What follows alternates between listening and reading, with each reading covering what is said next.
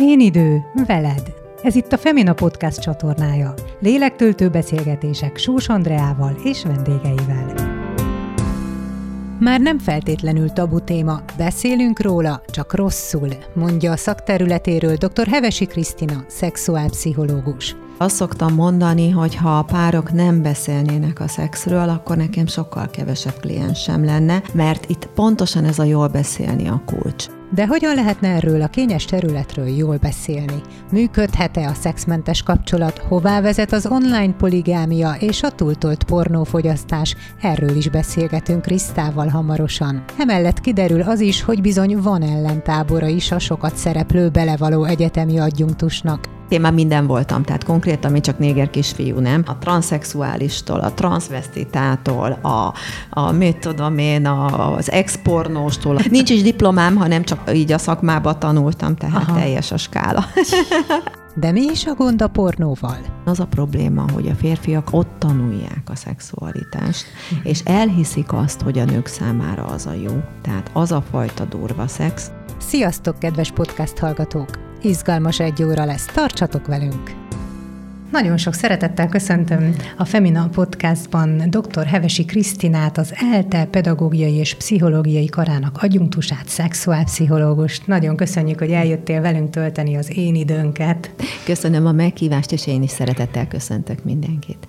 Tulajdonképpen, amikor veled beszélgetünk, akkor végre olyan témák jöhetnek szóba, amikről nem tudom, hogy most éppen persze mi a véleményed, hogy áll a helyzet, de kevésbé merünk, vagy kevésbé beszélünk. Tehát tervezek én itt pornográfiáról, poliamóriáról, uh-huh. több szerelmiségről, akár bizarr gyönyörökről, vagy a filmek uh-huh. különböző hatásairól, ilyen feltáró beszélgetést, az egészséges szexualitásról, hogy ennek hol vannak a határai. Hogy látod, mostanában merünk ezekről beszélni? Tabu téma még egyáltalán a szex? Attól csalóka, hogy bár talán jobban merünk róla beszélni, viszont ez borzasztóan rosszul tesszük. Mert most erre hadd mondjak ki csak egy ilyen villanásnyi életkép képet, hogy mondjuk a villamoson például két-három fiatal beszélget. Nagyon szabad szájúan, vulgáris szavakkal, sőt, akár többeket megbotránkoztató nyíltsággal, de hogyha úgy egy igazi, egy valódi kérdést feltennék neki, zavarba jönne és elpirulna. Mert inkább hencegni, dicsekedni és trágárul beszélni tudunk, viszont úgy igazán mélyen az érzéseinkről nem. Ami fontos viszont, és én nagyon sokszor találkozom ezzel, hogy így a szakember gárda ilyen egyfajta mantraként hangsúlyozza azt, hogy beszélni kell uh-huh. a szexről, beszélni kell a pároknak a szexről. Hát most elnézést, hogy kicsit morbidan fogalmazok, de azt szoktam mondani, hogy ha a párok nem beszélnének a szexről, akkor nekem sokkal kevesebb kliensem lenne, mert itt pontosan ez a jól beszélni a kulcs. Aha. Mert hogy e, beszélnek a párok? Az a baj, hogy ez, ez egy identitásunknak egy annyira érzékeny, sérülékeny, törékeny területe, hogy nagyon könnyű könnyű olyan mély sérülést okozni a másiknak, ami elveszi a kedvét, ami szorongást okoz, önértékelés csökkenést. És pont ezért hadd mondjak egy nagyon finom példát, hogy érezzük. Tehát mondjuk a hölgy azt mondja a partnerének, hogy, hogy figyelj, olyan durva az érintésed. Ugye most nem mondtam uh-huh. valami mély szexuális példát, amire a partner, ugye, mert ezzel ez azt jelenti neki, hogy azt kérdőjelezte meg a másik, hogy ő jó szerető-e, azt mondja én védelemből, hogy hm, érdekes, hogy ezt mondod, eddig minden barátnőmnek jó volt, pedig volt vagy 120. És már is egy egóharc lett belőle, egy énvédelem, egy defenzív válasz született, és elkezdtünk ilyen kis méregnyilakat dobálni egymás fele, hogy most kinek van igaza, hogy ki az, aki jó szerető, jobb szerető, vagy esetleg frigid. Tehát jól beszélni, ez egy annyira törékeny terület, úgyhogy én inkább azt mondom, hogy inkább nézzünk meg közösen, akár egy filmet, akár olvassunk el egy cikket, hogy erről mi a véleményed. Illetve, hogyha feltétlenül szóba hozzuk, következőképpen lehet. Először is, tehát ilyen nagyon pihe-puha sejmesen becsomagolva. Először is biztosítani a másikat, hogy ő életem értelme, életem élménye, és egyébként fantasztikus. Tehát nagyjából így, hogy arra gondoltam, de lehet, hogy tévedek, mi lenne, hogyha esetleg megpróbálnánk, hogyha egy kicsit lágyabban cirógatná, lehet, hogy a testem már arra is jobban reagálna. Most lehet, hogy egy kicsit túloztam, de ez a fontos, hogy valami ilyen mondattal, hogy először megnyugtatni, biztosítani a másikat arról, hogy ettől mi még nagyon-nagyon jó szeretőnek tartjuk, és onnantól valami esetleges változtatást felkínálva. De olyan nincs egyébként, hogy nagyon szeretem a páromat, de valójában, hát volt már mással jobb a szex. Őt erre rá kéne vezetni valahogy, mert biztosan ott van benne, csak valahogy a kettőnk tekintetében ez nem úgy klappol. Ez nagyon nehéz, mert a, ugye az őszintesség az egy olyan olyan tulajdonság, ami nagyon magas piedesztára van emelve, de hát itt jelen esetben, hogyha mondjuk tényleg a aktuális partnerünk nem az életünk legmeghatározóbb élménye a, a testiség terén, akkor talán úgy lehet, tehát persze elkezdhetjük egy kicsit így megsúgni neki, vagy megmutatni azt, hogy nekünk hogy jobb, azt semmi szín alatt nem ajánlom, hogy azt kifejteni, hogy hát az előzővel nem, de kettővel előtte, te figyelj, nekem olyan élményeim voltak.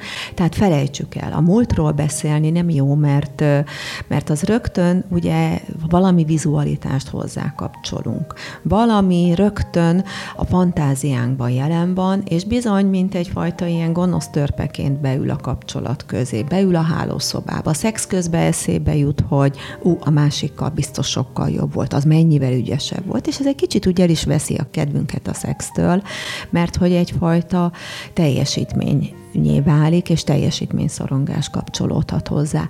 Tehát azt lehet, hogy még itt egy kicsit így az elején úgymond alakítani, formálni a másikat, hogy amit még azért jobb az elején, mert akkor még valahol abba a keretbe, hogy még nem ismerjük annyira egymás testét, és mennyire jó ez a tanulási folyamat, hogy együtt térképezzük föl, és kutatjuk föl, hogy a másiknak mi jó, hisz mindenkinek más a testtérképe.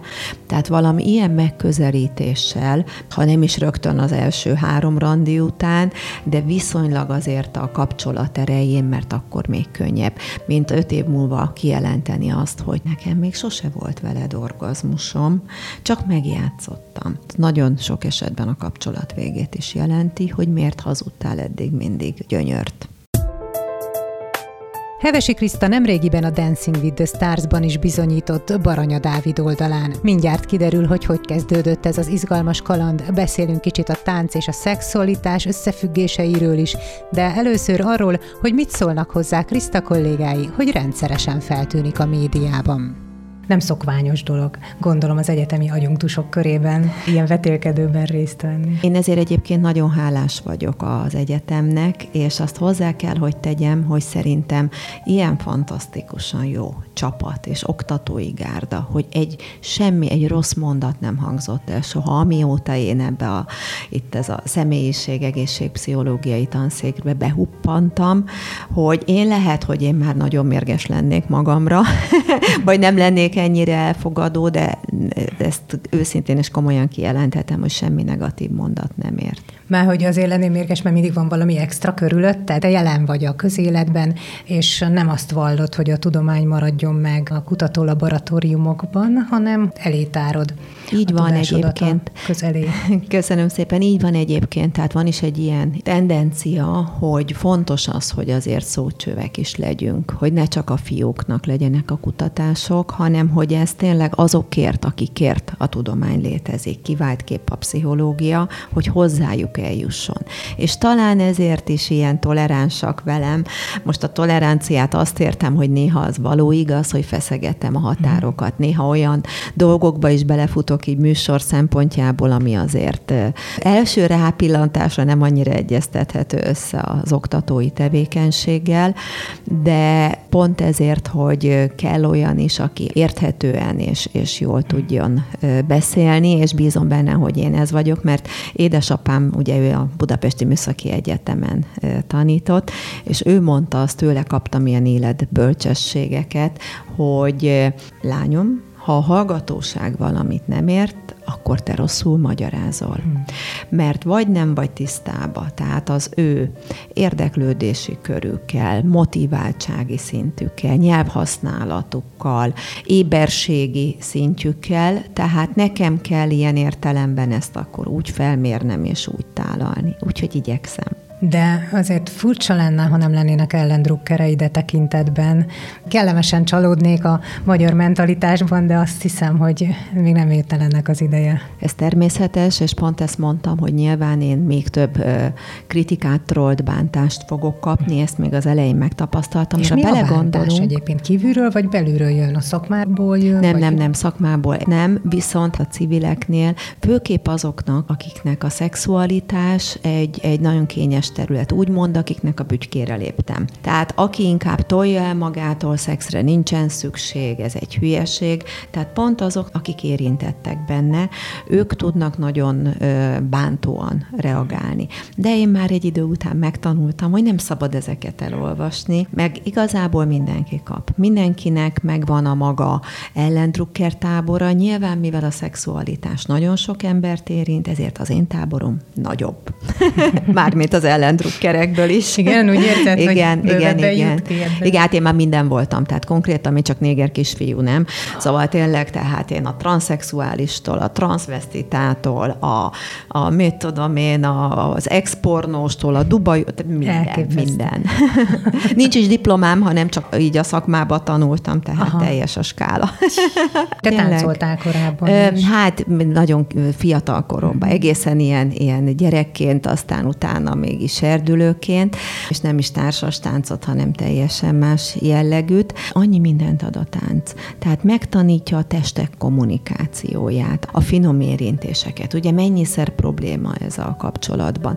Nagyon sokat elárul a párkapcsolatokról, és segítheti az, azokat is összecsiszolni. Szinte nincs olyan tánc, aminek ne lenne valamilyen kicsit erotikus jelentése is, tehát megtanítja ezt a fajta testbeszédet is számunkra. Tehát most gondoljunk akár a hastáncra, ugye a természeti népeknek az ilyen termékenységi táncára, de a néptáncban is azért mennyi kis pikantéria tud lenni.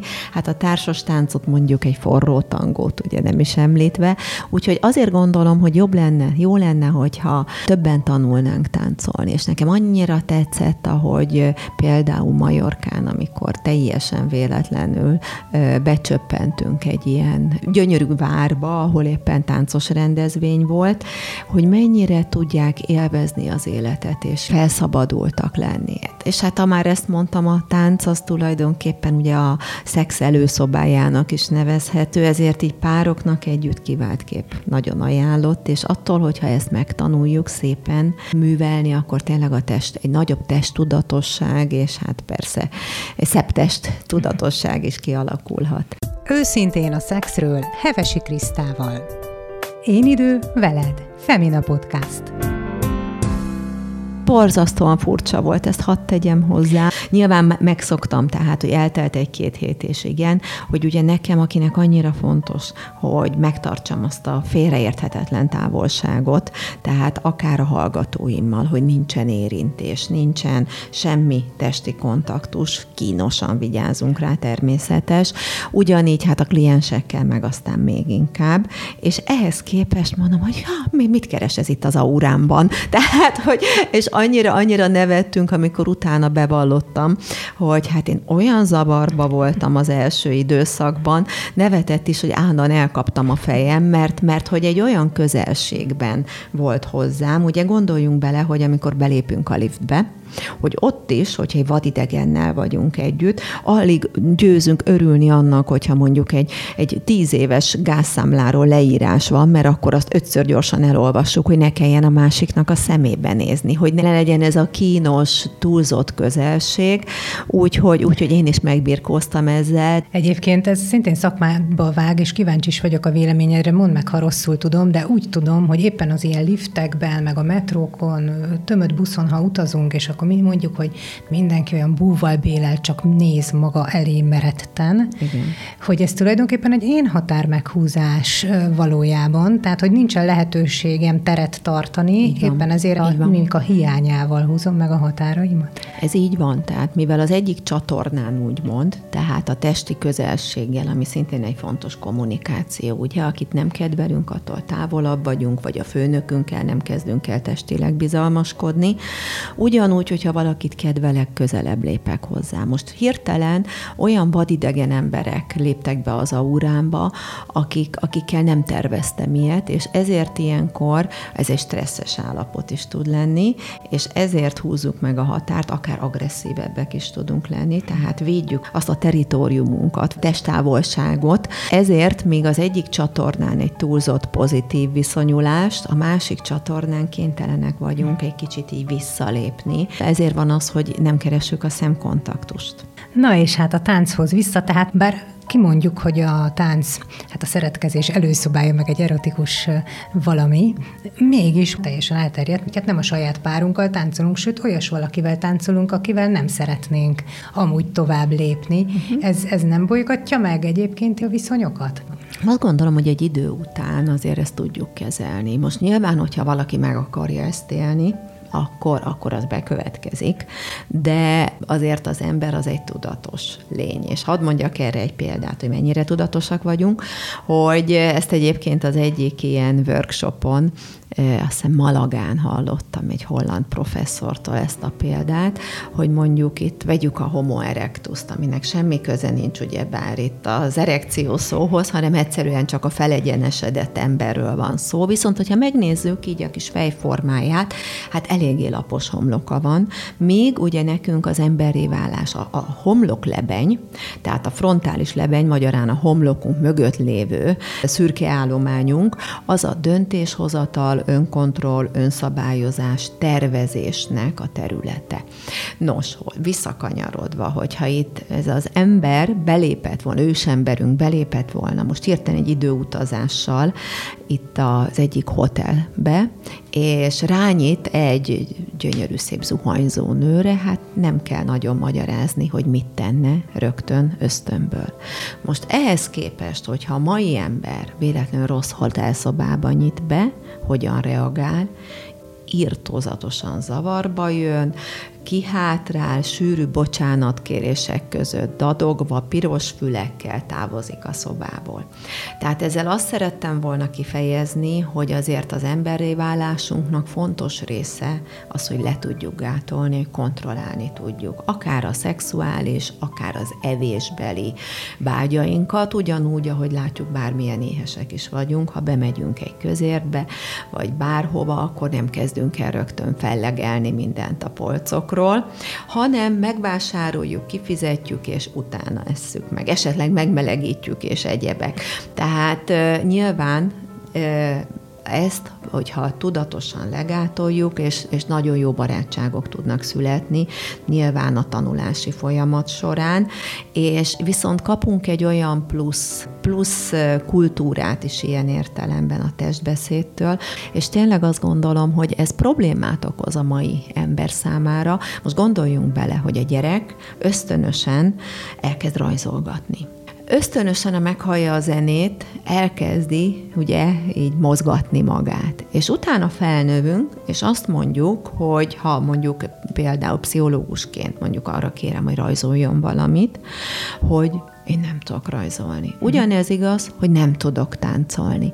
És mennyivel magasabb szintű lenne az embereknek tényleg ez a szeretkezés művészete és testkultúrája, ha nem csak akkor használnánk úgymond a testünket, testünknek ezt az apró egymásra rezgését, amikor, amikor konkrétan valami akciónk van, hanem megtanulnánk tényleg jól bánni vele. Fogsz majd tudni hazavinni is valamit ebből a tapasztalatból? Családi fészekbe? Hefesi Tamáshoz? Persze, eddig is remekül táncoltál. Azt nem ígérem, hogy a Tomival egy vattangot letolunk az előszobába, mert annyiból pehjes vagyok, hogy ő nem szeret táncolni. Nem tudja, hogy szeret? igen, pontosan, igen, igen, most majd rájön. Után, igen. Nem, egyébként a Tomi nagyon jól táncol, ha egyedül és színpadon, tehát nyilván jó ritmus érzéke igen. van, de, de erre azért nem nagyon rávehető. Még ugye ő ő a Starban, Starban, vagy a nagy duettben, vagy a Starban, Star is egy kicsiben szerepelt, és ott az aranyos poén volt, amikor ott táncolnia kellett volna, és én próbáltam tanítgatni, és még élek nem felejtem el, olyan tündér volt, mert hogy hát nem érti, mit akart tőle a koreográfus, hogy amikor Ruzsa Magdit alakította, hogy ott forogjon kettő. Hát de ő elszédül.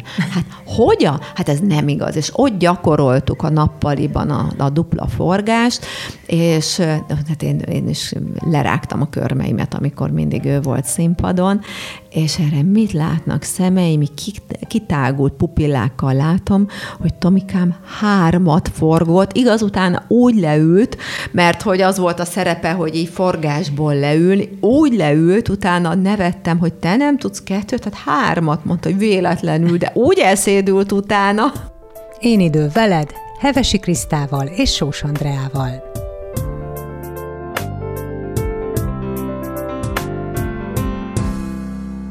Kliensekről már beszéltünk, illetve hogy a saját praxist is viszel. Mik azok? És ebben átalakul-e a világ, azok a jellemző gondok, amivel hozzád fordulnak? Én azt mondom, hogy valahol ez az online világ nagyon átrajzolta a kapcsolatok térképét. Tehát egyik oldalról úgy, hogy nem becsüljük meg annyira partnerünket, mert egy kicsit olyan lett, mint a futószalag, hogy ő ilyen, de kérem a következőt és a következőt, mert a jónál is van még jobb.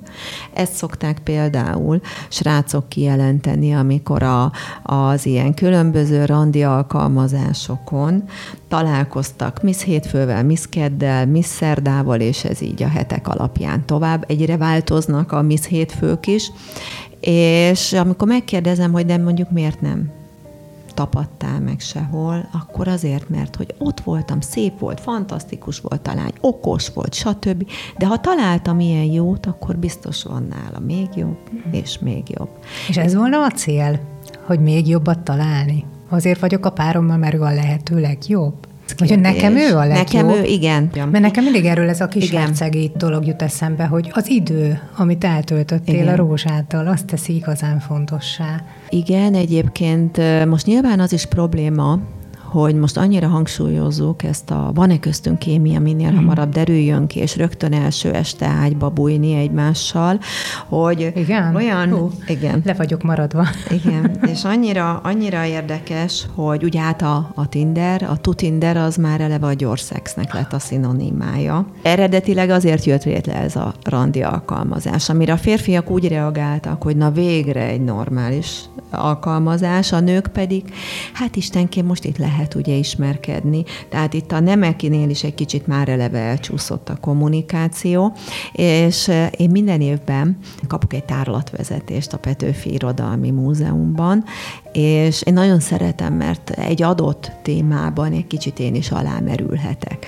És most az Édes Anna volt Kosztolányi, tavaly Csát Gézán voltam, az én területem, és hát nyilván kötelező olvasmány, de hát azért így más az, amikor tényleg egy, egy olyan értő személlyel vesszük végig ezeket az epizódokat, és így az jutott eszembe, mindig van valami üzenete a jelenkor számára is, ugye amikor a, a cselédlány Anna szobájába Jancsi bemegy, hogy úgymond elvegye a jussát, tehát hogy közösüljenek, és akkor utána olyan szépen gurítja tovább Kosztolányi, hogy akkor az megtörtént, történt aznap este, aztán egy idő után, napok múlva megcsókolta, aztán később megfogta a kezét, elkezdte magázni, tehát beleszeretett. És valahol, ugye, hogyha ezt így mondjuk, ez mennyire idegen számunkra, ugye? Igen. Hogy előbb van a szex, és akkor egy idő után majd Igen, a megfogja a kezét. Ja. És valójában a mai világunkban ezt várjuk ezektől a gyors alkalmazásoktól, hogy találkozunk, találkozik két vadidegen, szexeljünk egyet, és akkor majd csak lesz belőle valami. Van Na, és akkor ez problémákhoz vezet? Mert ugye onnan indult a kérdés, hogy mivel fordulnak hozzá, tehát hogy ez valami elindít indít aztán? De az elsősorban olyan értelemben a lányokat sújtja, hogy ők sokkal inkább gondolják azt, hogy ezt egy kapcsolat reményében van az együttlét, és ez az első lépés. Jó-jó rendben, akkor egy kicsit siessünk. Míg a fiúknál pedig sokszor azért, és most nem szeretnék általánosítani elnézést, de azért vitathatatlan helyenként vannak nemi különbségek így az érzelmi élet terén is, tehát kimutatottan sokkal pozitívabban viszonyulnak az alkalmi kalandokhoz, az újdonsághoz, a változatossághoz, míg a nő számára sokszor az jelent biztonságot, ugye, hogyha ismerem, ismerik a testem, hogyha tudom, hogy rábízhatom magam, ha stb. Azt is mondják, ugye, hogy manapság a nők is átestek erre az oldalra, de te akkor azt mondod ezzel, hogy kénytelen, kelletlen? Igen, erről nagyon sok felmérés volt, hogy igaz, hogy ahhoz, hogy egy alkalmi kaland összejöjjön, Ketten heteroszexuális viszonynál egy férfi és egy nő kell hozzá, de a lányoknál szinte mindig benne van az a fajta akár komolyabb kapcsolat is lehet belőle. És nagyon érdekes erre, hogy most ez persze megint egy kicsit így lebutítva, de hogy hogy meséli el mondjuk az egy éjszakás kalandját, vagy tehát a tegnap estéjét mondjuk a, a férfi vagy fiú a társaknak, hú, te fantasztikus vagy, figyelj, egész éjjel szexeltünk, csodás a csaj, míg ugyanezt mondjuk a lánya barátnőinek feldobódottan, hogy másnap küldött egy SMS-t. Tehát azt, hogy magyarán az ad egy visszajelzést, hogy a fiú folytatni akarja a kapcsolatot, tehát jó voltam, tehát hosszabb tervei vannak velem. Ugyanígy, ahogy látjuk a közösségi oldalakon is, jellemzően a nők szokták inkább azt egy idő után elvárni, hogy ki legyen írva az, hogy kapcsolatban, míg a férfiak nagyon nehezen adják be téren is a derekukat. Femina Podcast. Én idő veled, Sós Andreával és vendégeivel. A képet, amit most fölfestettünk, még sor minden árnyalja, amivel ma együtt élünk. Itt van például az úgynevezett több szerelműség, vagy poliamória, Igen. ami egy nagyon-nagyon divatos dolog kezd lenni, és ráadásul egy ideológia is tulajdonképpen, hogy hát Gondold végig az életedet, gondolja bátran bárki végig az életét, hány olyan kapcsolata volt, amiben monogámnak sikerült maradni, vagy akár csak fejben volt-e megcsalás, vagy nem volt, és hogy az embernek az a természete, hogy akár több embert is szeressen egyidejűleg, és itt nem is feltétlenül a szexualitásról van szó, hangsúlyozva, hogy ez mindig egy ilyen őszinte játék, tehát a poliámorok nem titokban csalják meg a párjaikat, hanem több ember is benne van a játékban, a játszmában. Ugye szerethetek két mhm. férfit, uh-huh. ő is szeretett másik nőt rajtam uh-huh. kívül, stb. Mit gondolsz erről? Azt, hogy a szerelem azért általában kizárólagosságra törekszik, és ez most lehet, hogy így önzőnek tűnik hirtelen, de valójában most itt teljesen más, ha én csalok, és más az, ha engem csalnak, hogyha azt mondom, hogy ezzel annak az ígéretét veszítem el, hogy valaki számára én vagyok a minden, hogy valakinek a legtöbbet jelenteni, valaki számára én vagyok a legfontosabb. Ezzel tulajdonképpen azt definiáljuk, hogy a másik is ugyanolyan fontos, sőt, hogyha most én fogom és ott hagyom szombat este, mert éppen egy másikkal akarok lenni, ebben az is benne van, és hogyha ezt még ráadásul el is mesélem, hogy fú, te olyan ciciei vannak, vagy stb. Tehát hogy olyan fantasztikus. Ugye? Igen, még az is rosszul tud akár így esni, van, így van. hogy nem velem beszéli meg azt így a van. problémáját, hanem Így van, ez az érzelmi hűtlenségnek Igen. nevezzük. Tehát nekem is a, a rendelőben megjelenik az mondjuk, hogy például lányok vagy de akár férfiak is elmondhatják, hogy a partnerük miért egy másik személlyel beszélte meg azt, hogy ők milyenek az ágyban, vagy az anyóssal milyen rosszul jönnek ki. Tehát, hogy kibeszélni, kiadni a két emberre tartozó titkot. Tehát az is már valahol egy fájó és értetlen élmény. Én megvallom, ebben már sok ilyen szakmai vitát is folytattam a poliamóriával. Ne felejtsük, tehát, vagy hogy nincs ne keverjük össze. Nincs, nincs, nyilván. Tehát én azt mondom, hogy más az, hogy több embert kedvelni, több embert embert szeretni. Most mit is definiálunk szerelemként, ugye? Hogy most akkor a szex és szeretet az most valójában mi? Hát szerintem az a barátság extrákkal, hogyha hmm. így mhm. akarjuk magyarázni, de a szerelem ennél sokkal szenvedélyesebb, és hogy mi szokott lenni a poliamor kapcsolatoknak aztán a vége, az, hogy a másik fél, vagy az egyik fél vadul beleszeret egy új partnerbe, és hirtelen elfelejtés feladja azt, hogy ő poliamor volt, és kizárólagosan és vadul féltékenyen azzal az új emberrel, új személlyel szeretne lenni. Tehát ez, én, ez, igen, tehát hogy ilyen Nekem több ilyen, legalább három mm. ilyen, ilyen mm. esetem is tehát volt. most nem a nyitott kapcsolatról, hanem a poliamorról beszélünk. Akár a poliamorról is, tehát mm. igazából most nyilván ez nagyon nehéz. A határokat mert, is meghúzni. Tehát a igen.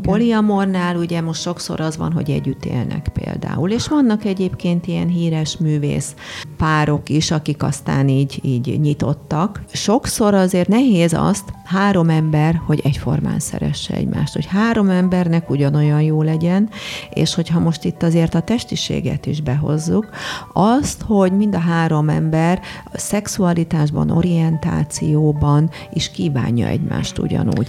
Én inkább azt mondanám ilyen szempontból, hogy szeretem annyira a másikat, és nem szeretném elveszíteni, ezért elfogadom, vagy elviselem azt, és igyekszem megkedvelni azt a harmadikat, azért, hogy velem maradjon, mert annyira szeretem, és vagyok olyan önfeláldozó. Ez sokszor mondjuk így időskorban, vagy betegséggel érkezhet együtt, vagy akár, akár azért, mert megszokásból, anyagiak miatt, de tudom, hogy most annyiból én egy kicsit elkalandoztam, hogy itt a szerelem van mhm. középpontba állítva, de azért legyünk néha racionálisak. Tehát azért mondom, hogy amikor mi kívülről látunk egy ilyen kapcsolatot, és akkor ők kimondják, hogy poliamória, és mi pedig elolvadunk attól, hogy hogy szeretik egymást, akkor azért, igen, akkor azért sokszor ilyen, ilyen eléggé praktikus tényezők is állnak a háttérben háttérben. Azért mondom, hogy ha jól emlékszem, Salvador Dali is, is idős felesége is így voltak, és behoztak aztán egy fiatalabb harmadikat. Nem biztos, hogy a Daliné is annyira örült ennek, de aztán persze lehet.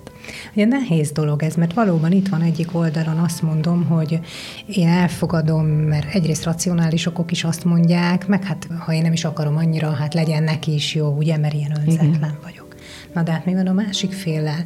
És a Pál Feri atya mondta egyszer valahol, és nem úgy megragadt ez a mondat, hogy fontosabb vagy nekem, mint bármelyik hiányom.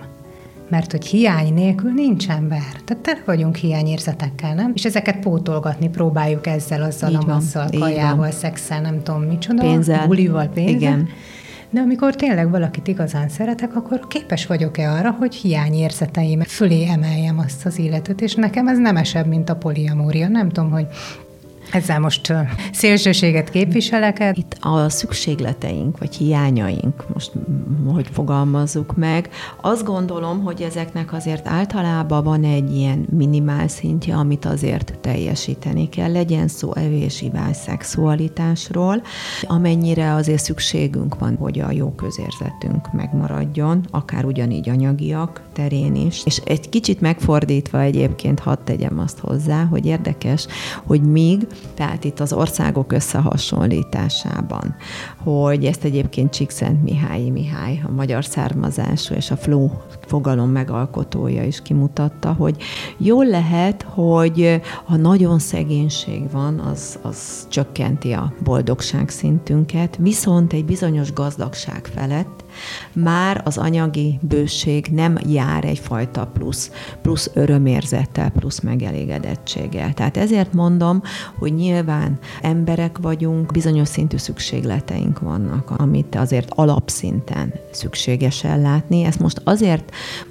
fejeztem így ki, mert nyilván külön téma ugye a szexmentes házasság, vagy szexmentes kapcsolat. Van, lehet, de annyira egy plusz dolog a szexualitás, hogy azért a jelenléte az segítés és összetartást ad, illetve elveszi azt a részt, amibe beférkőzhet egy harmadik. Én a hiányt nem úgy értettem, hogy nincs abban a kapcsolatban szex, hanem hogy attól még ugye, hogy nem vagyunk monogámok, és kacsingatnék én jobbra-balra. Igen, igen, tehát kérdés itt különbség van a nem halunk éhen, és a habzsolunk, vagy nem tudunk lemondani dolgokról. Kicsit pikáns. Én idő veled. Femina Podcast.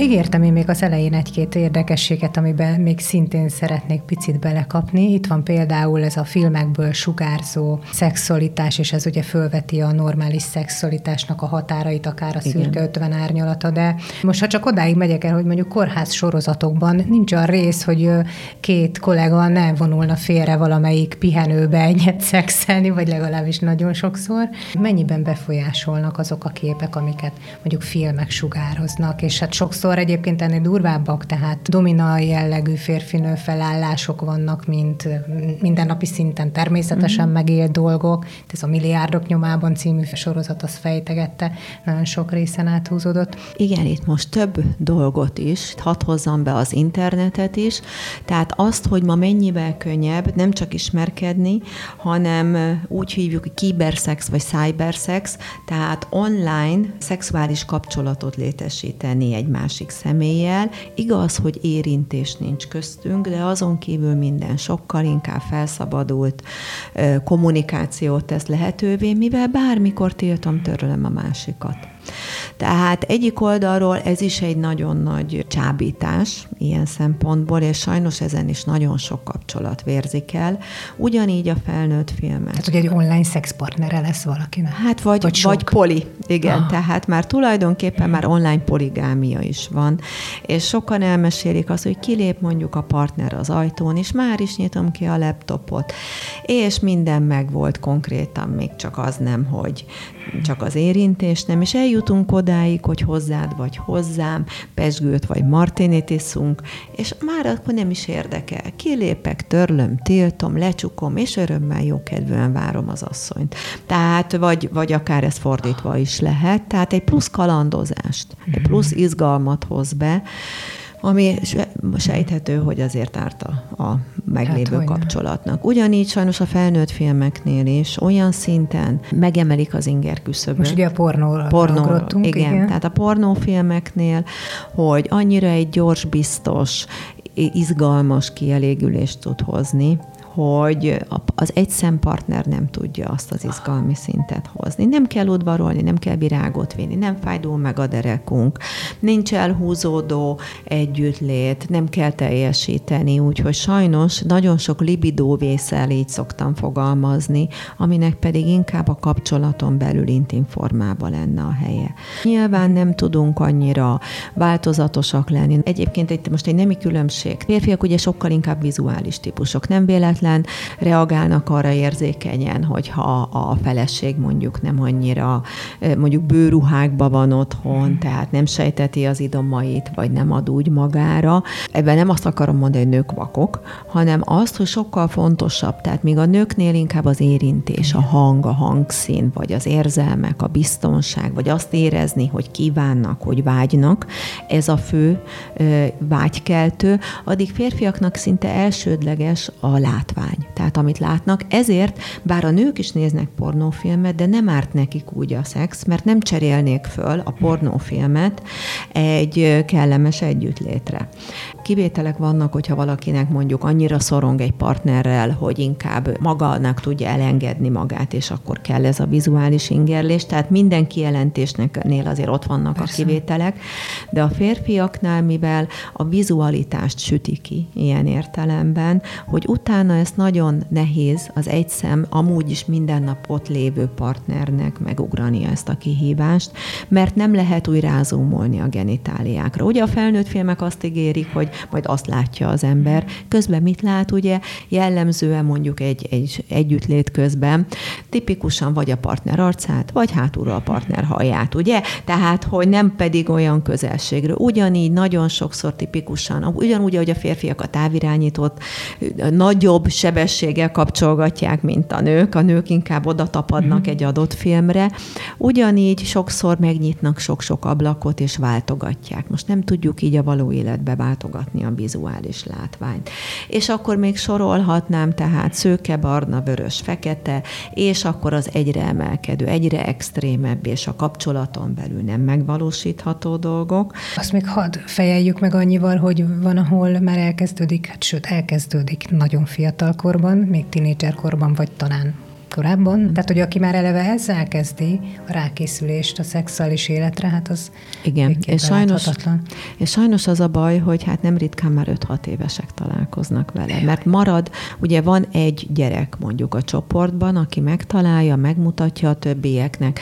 Általában a kisfiúk izgalmasként, érdekesként értékelik, a kislányoknak inkább trauma egy-egy ilyen jelenet, és hát utána a serdülőkor. Egyébként pont ezért borzalmas volt most ez a pandémiás időszak, mert hogy ugye egyre egy, tehát egyre több ilyen nagyon extrém tartalom van fönt, és a serdülők ezt a maguk ellen fordított agressziót, azt, hogy nem tudták megélni, kiélni az életkori feladatukat. Tehát azt, hogy kapcsolódni másokhoz, hogy kipróbálni magukat, az egyéniségüket, a személyüket egy másik személlyel való kapcsolatban. Tehát ezeket a kis kezdőszárny próbálgatásokat, amire szükségük van, hogy hogyan funkcionálnék félig meddig felnőttként, egyébként.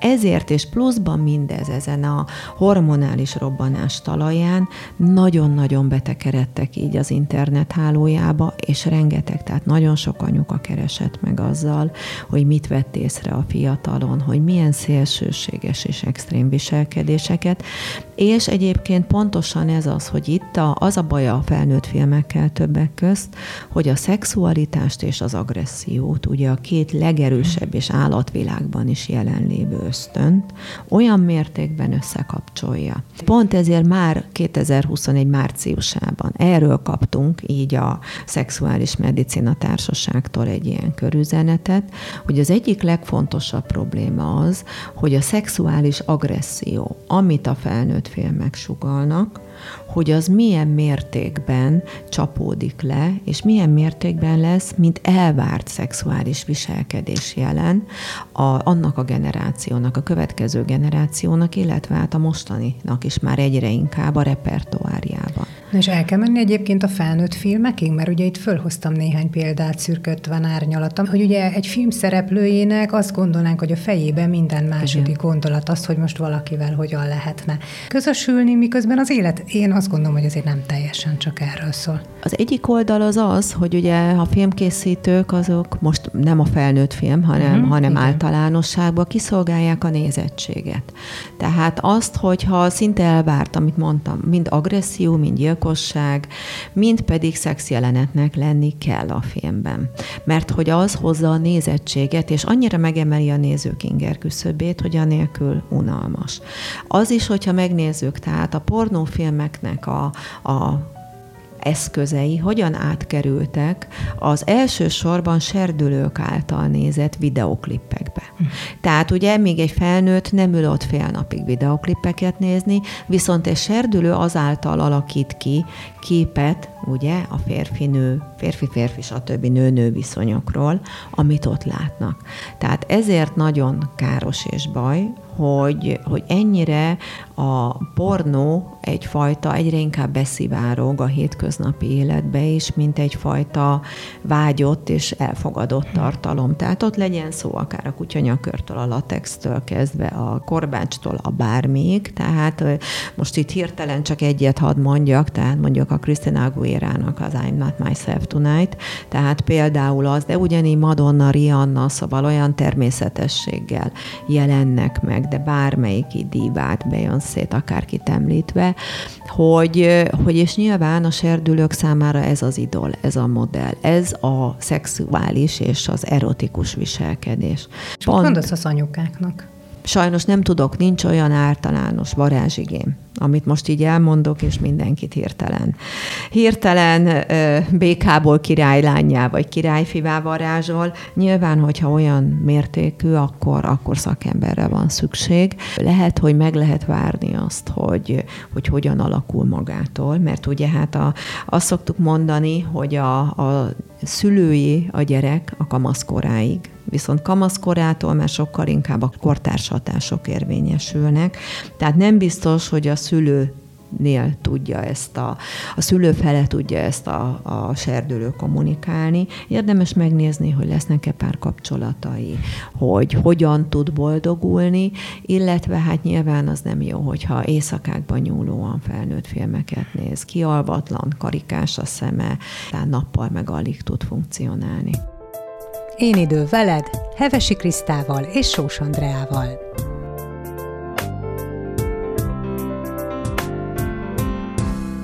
Ugye neked van egy saját csatornád. Igen. Úgyhogy ha most valakiben kérdések merültek föl, ott nagyon sok témával, ilyen rövid Igen. kis videókon belül foglalkozol tényleg a pornótól az orgazmus készségig, minden van. Így tehát... van, így van. Így van, ez direkt azért hoztam létre, mert nyilván, tehát minden kérdése nem tudok válaszolni. Nem tudom mindenkinek bepötyögni, hogy mit tudom én erekciós zavar esetében mit tegyen. Van pontosan ilyen tematikus, több előadás is. Mitől alakulhat ki, mire kell figyelni, figyelni, milyen megoldások vannak. Tehát érdemes ott a, az olyan című videók körülnézni.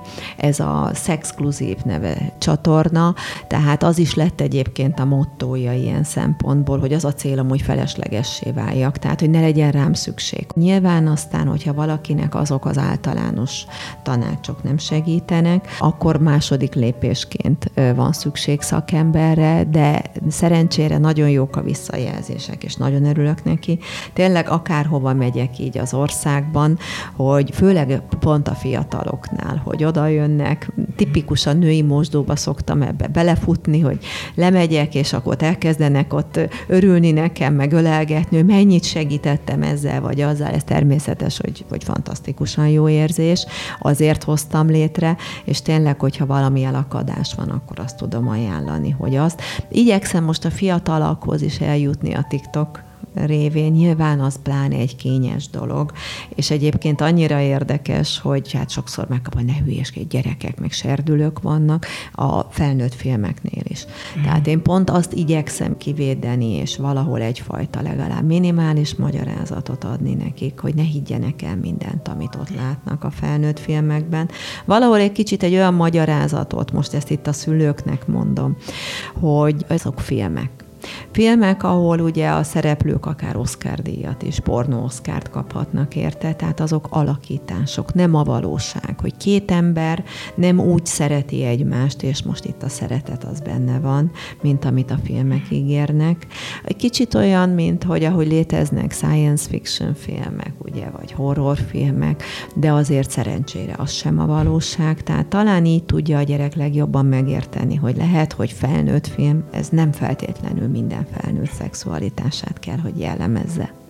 Egyébként a nőknek szerinted éppen ez a leginkább problematikus, vagy ez foglalkoztatja leginkább őket? Ebből adódik a legtöbb gond, hogy ennyire különbözőnek a férfiak és a nők a szexualitáshoz való hozzáállásban? Nyilván Női. gond, mert most, amit nagyon sokszor látok, hogy ezért mondtam, tehát itt a, az online világot és a pornófilmeket, nyilván pornó mindig is volt. Tehát már az ősember is rajzolgatott a barlangjába, hatalmas nagy pucikat, tehát, hogy mindig is jelen volt, csak nem ilyen mennyiségben és nem ilyen minőségben, tehát nem ilyen extremitási szinten.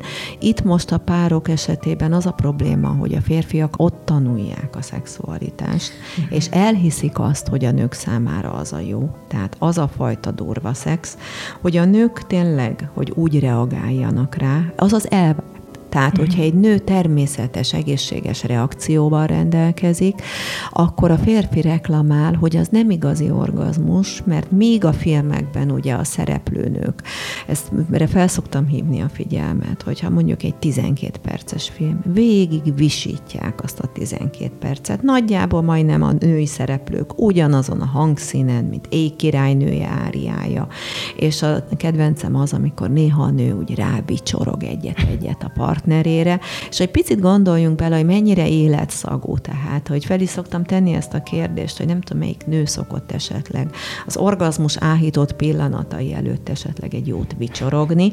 Szóval magyarán ez egy annyira abszurd világ, és nagyon kevés nő az, akinek tényleg az a fajta szexualitás örömet szerez, viszont a férfi azt gondolja, hogy akkor, tehát és itt borul föl minden. De mit csináljon a nő? Mert oké, okay, tudjuk, mit kéne csinálni, férfiak hagyják hagyják ezt azonnal abba.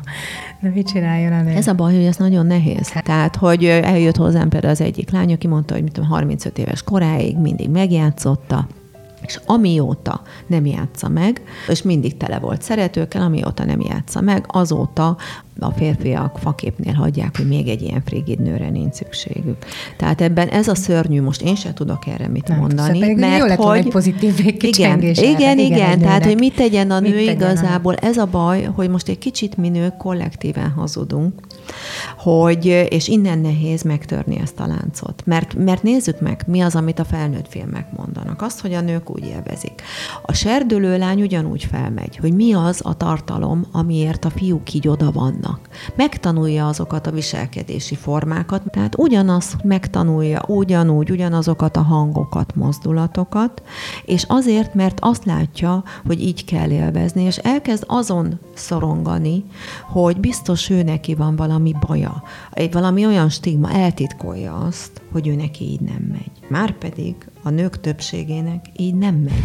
És ezért mondom, hogy nem tudok általánosan mit tanácsolni, mert nyilván, hogyha valakit már ötötszörre hagynak ott amiatt, hogy miért nem úgy énekel és vicsorog és stb., akkor nehéz azt mondani, de bízunk benne, hogy talál egy olyan normális férfit. Hogy vannak még érzékeny és szerelemre vágyó férfiak.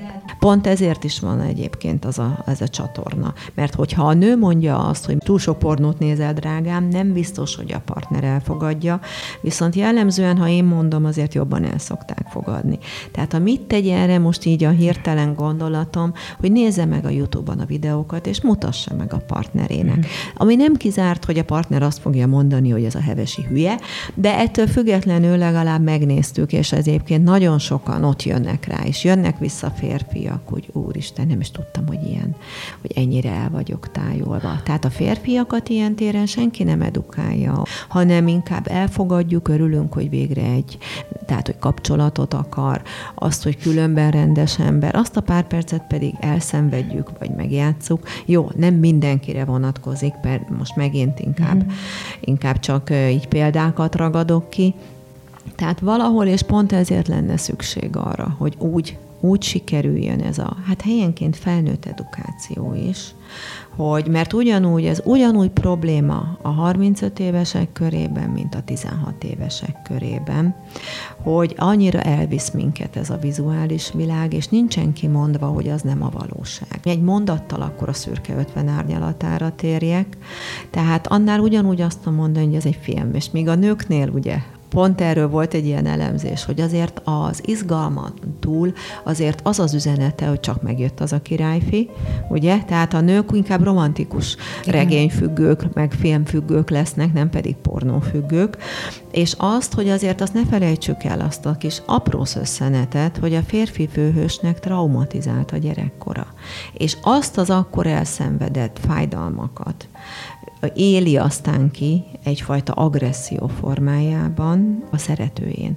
Tehát ez az, amikor nem véletlen az agresszió és a szexualitás összekapcsolódik, ami valójában egy, hát azt kell, hogy mondani, hogy nyilván egy valamilyen szintű jelen van, tehát egy férfi dominancia sokszor az állatvilágban is, ugye? Tehát ott az alfahím, de hát egy azért emelkedjünk már ki az állatvilágból, legalább abban, hogy ugye a másiknak is azért örömszerzőek akarunk lenni lenni és örömet okozni, nem pedig fájdalmat. Tehát a, a homo erectuson már lépjünk igen, túl. így van, így van pontosan. Másrészt pedig, hogy azért ne a patológiát tekintsük elvártnak. És most persze mondom, tehát sokszor a lányoknak is tehát tényleg van, hogy a lány is, ugye ugyanúgy van mazoista oldal is, és szereti azt, hogyha, hogyha, hogyha agresszív a férfi, csak nem mindegy, itt néha összekeverjük a szenvedét, ami egy nagyon akarlak, nagyon vágyom rád, és egy kicsit határozottabb együttlétet hoz, azért az szenvedés okozásnak és agressziónak. Erre szoktam azt mondani, hogy ha egy férfinak azt mondod, hogy legyen szenvedélyes, akkor lerúgja a balvesédet és ad két nagy pofont. Szóval nem ez a szenvedély. Nem ez, és ezért nem szabad a filmekből tanulni. Végezetül még arra vagyok kíváncsi, Kriszta, hogy az eddigiekből is fölvillant, meg hát nagyon sokan, sokat látunk téged, ismerjük a munkásságodat, interjúkat láttunk veled, tanítasz, rendelsz. Könyvet írok könyvet néha. írsz, csatornát viszel, jelen vagy és adsz. Tulajdonképpen én azt gondolom, hogy ez egyfajta szolgálat is a részedről. Igen. Hogy mi az szerinted, ami már most ezeken a konkrét dolgokon Igen. kívül, tehát ami, ami a telényedből jöhet át nekünk, akár mondjuk nekünk nőknek, amire azt mondod, hogy, hogy átplántálnád belénk is. Az egyik az életöröm. Tehát ezt én aputól kaptam, ezt a fajta, aki, aki tényleg ült a nagyszobába, és mondjuk azt, hogy most nézd meg, Krisztéke, milyen csodálatos az a szobor, ami, mit tudom én, 30 éve ott van. Tehát azt, hogy meglátni a jót és a szépet, és nem elrohanni mellette, hogy örülni a pillanatnak, mert, mert, mert jó megélni, és a másik pedig az, hogy tényleg adni jó. Tehát annál nagyobb öröm és visszacsatolás, mint amikor akár kapom az üzeneteket, SMS-eket, leveleket, hogy köszönik, képzeljem el már a harmadik rendelésnél, már ott volt a szíve alatt a gyerkőc, és hogy míg előtte teljesen olyan gát volt köztük a szexualitás terén, hogy nem tudtak, nem tudtak igazából így jól testileg is kommunikálni. Úgyhogy azt gondolom, hogy számomra ez az egyik olyan dolog, ami a legtöbb energiát adja, és ami a legtöbb töltést. Tehát én azt mondanám, és azt üzenném, hogy vegyük észre az életnek mindenféle örömét, legyen szó párkapcsolatról, egy szép szoborról, egy szálvilágról, a táncnak az öröméről, vagy akár az együttlétekről. Nagyon szépen köszönöm, hogy eljöttél hozzánk. Köszönöm szépen én is. Dr. Hevesi Krisztinával, az ELTE pedagógia és pszichológiai karának adjunktusával, szexuálpszichológussal töltöttünk el hát közel egy órát a Femina Podcast adásában. A Femina Podcast lélektöltő beszélgetésének végére értünk. Szuper, hogy meghallgattátok, gyertek máskor is!